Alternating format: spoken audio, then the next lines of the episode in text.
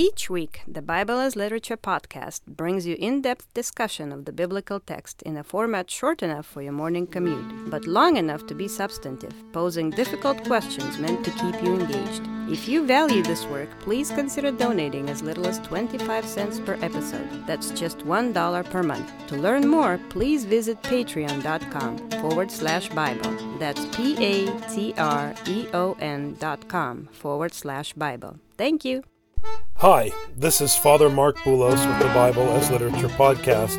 In this week's episode, Richard and I discuss the parable of the lost sheep in Luke chapter 15 and the importance of hearing the Bible in its proper historical context. Where modern disciples tend to impose a Hellenistic worldview on the story, this podcast invites listeners to consider the mentality of the ancient shepherd, where Hellenism emphasizes the importance of individuals. In the ancient Near East, a shepherd deals with his flock as a totality. The implications of this for the parable's meaning are significant. You're listening to the Bible as Literature. Hi, this is Fr. Mark Boulos. And this is Dr. Richard Benton. It is the 40th episode of the Bible as Literature podcast. Today, we wanted to talk about a passage from the Gospel of Luke that is often misread because in a contemporary Western setting, we tend to read things individualistically. Our frame of reference, because we're very Hellenistic culturally, makes it very difficult to hear Scripture, which is working in a very specific and systematic way against Hellenism, right? The Semitic worldview that is being put forward in the mashal of Scripture is at odds with the Hellenistic worldview. And one place that this plays out very clearly is in the historical setting for the shepherd flock metaphor in Scripture. There's a specific shepherding paradigm in the Near East that helps illuminate how Scripture uses these metaphors. We're not going to delve into that today, but we wanted to take one text that is often misread, and that is Luke chapter 15, the parable of the lost sheep.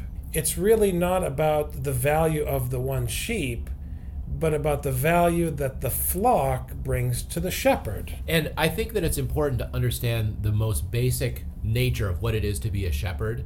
The most basic nature of a shepherd is not to love sheep. The basic nature of a shepherd is to earn your living off of sheep. This is a way of not life, a way of living, a way of making your living.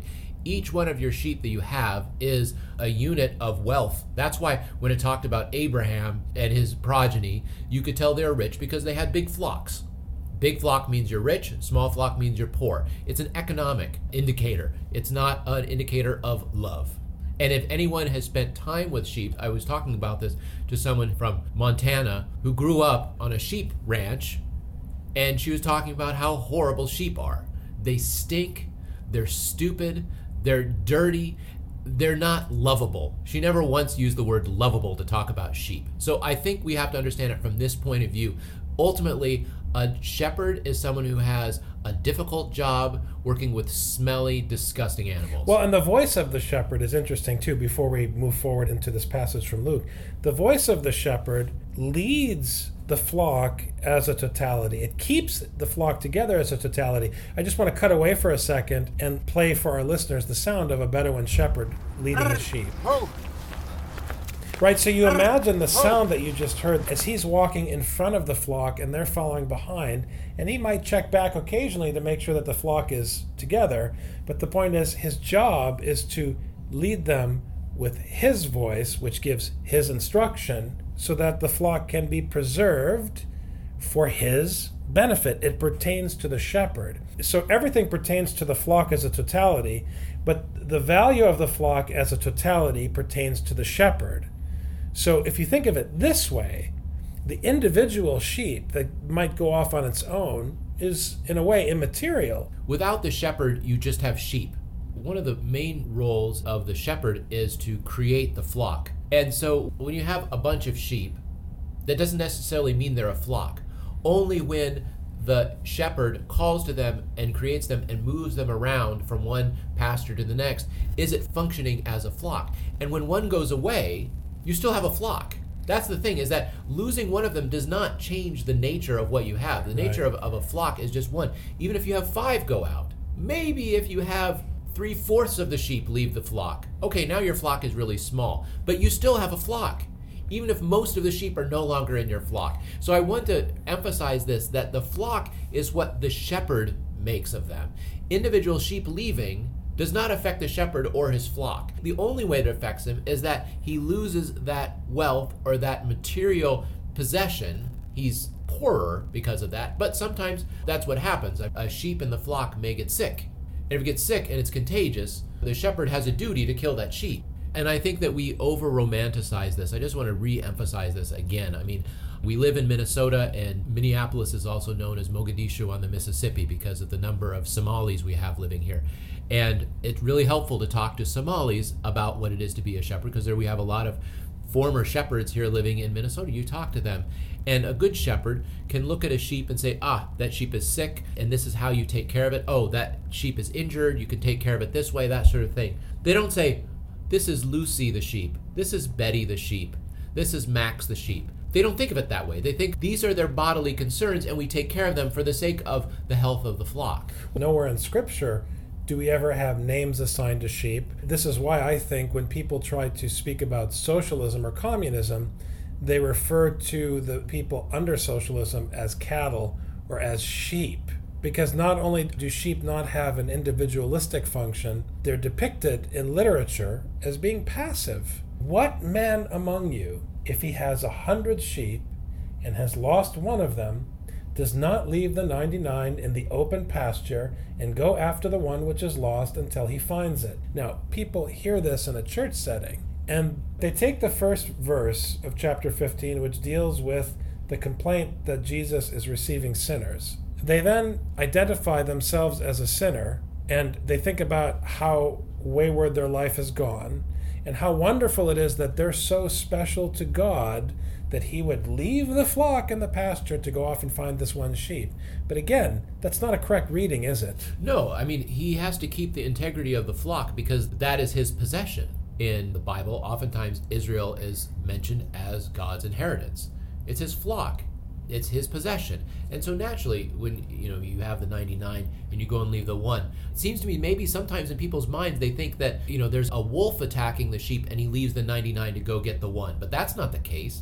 If there was a wolf attacking the 99, then it would be completely absurd to leave the 99 and go get the one. Well, the 99, by the way, are in the pasture grazing, which means they have food. Now, the Pharisees and the scribes were grumbling at the beginning that he's receiving sinners. Since the reference is the flock, not the individual, the scribe and the Pharisee as individuals are of no greater value to the shepherd than the lost sheep. That's the key, right? It's not about these individuals.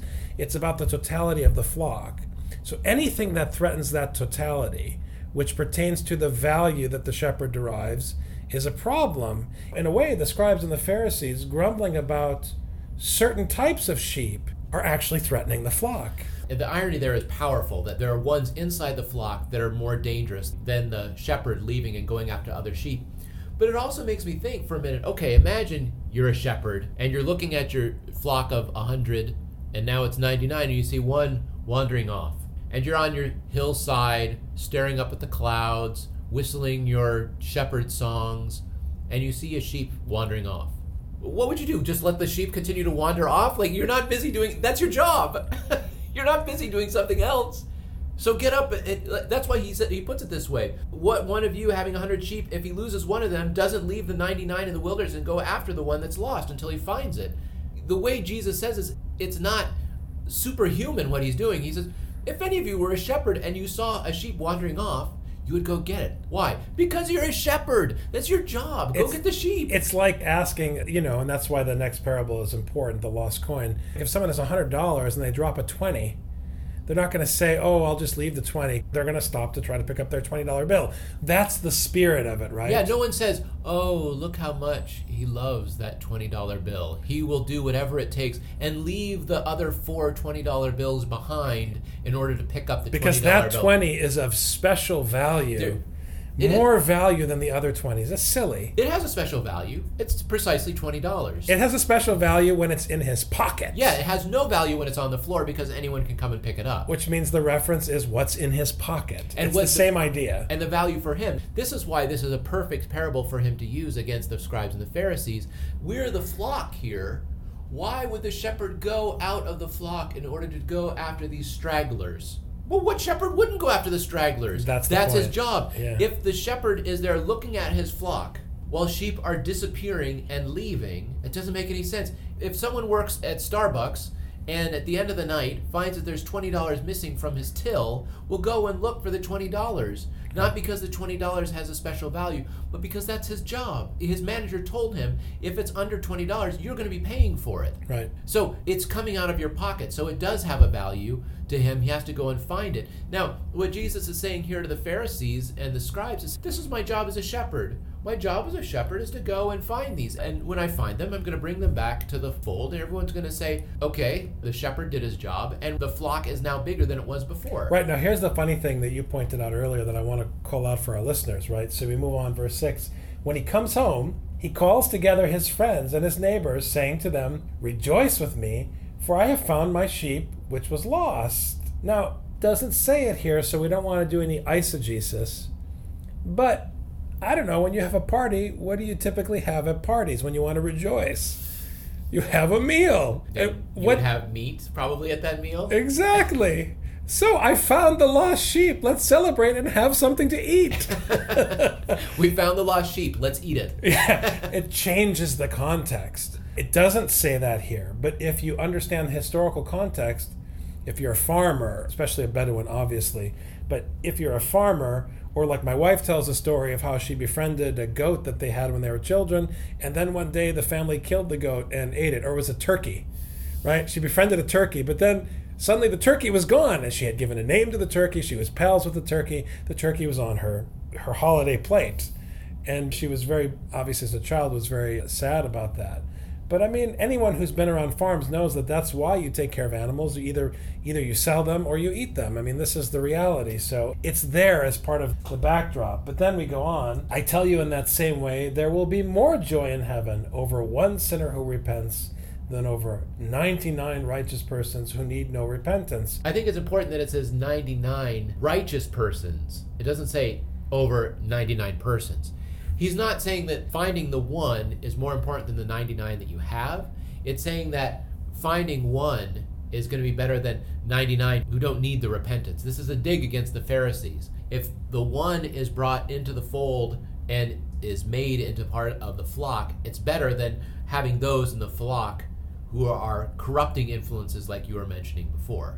Who are eating away at the flock, but also, at the end of the day, it's basic math. If I'm a shepherd and I start with 99 and I end up with 100, I'm better off. This is the key that ultimately, I want to go back to this point, it pertains to what benefits the shepherd. And this doesn't fit the psychological pattern of popular religion, which tries to think of Scripture in terms of its value for human beings. It's not about its value for human beings. It's about its value for the shepherd, who's responsible, once again, for the totality. There is no value of one sheep over another sheep. Just because you're in the flock doesn't mean that everything is fine for you, and it doesn't give you the right to look at a sheep that's outside the flock. Your value is only because you're part of the flock, not because you're special. In the same way that the value of the sheep that's outside that's brought in only has value because it's inside. Right, and you have the next example, the lost coin. What woman, if she has 10 silver coins and loses one coin, does not light a lamp and sweep the house and search carefully until she finds it? Everyone knows that if I had a total of 10 coins and I gave you a choice, do you want one coin or do you want 9 coins? All of equal value. Which option would you take? The 9 coins. Exactly. Obviously. That's the point. We know that numerically, quantitatively, the 9 coins are of more value than the one coin by itself. The one coin by itself pertains to value for this woman when suddenly she has a collection of 10 instead of 9. It's being repeated in a different way as kind of a run-up to the parable of the merciful father, which we've talked about in a previous episode, where now the lost coin the lost sheep is this son who committed terrible pesha against his father. Right. I think it's good to have this parable right after the other one, because as modern Westerners, like I said a moment ago, we tend to romanticize the sheep and how cute and cuddly it is. It's better if we think that we're a quarter that got stuck behind the couch cushion. I think that's a better metaphor for who we are, rather than some cute, cuddly animal that Jesus is smiling to find and it forms his heart. Well, I don't want to be a coin stuck under anyone's chair. And at the same time, I personally do not find animals cute and cuddly, because dogs require walking, cat litters require cleaning, right? It's a lot of effort to deal with animals, so I find nothing cute about them. So I'm just fine with the way the shepherd handles things. I think he's doing a fine job, and I don't want that job.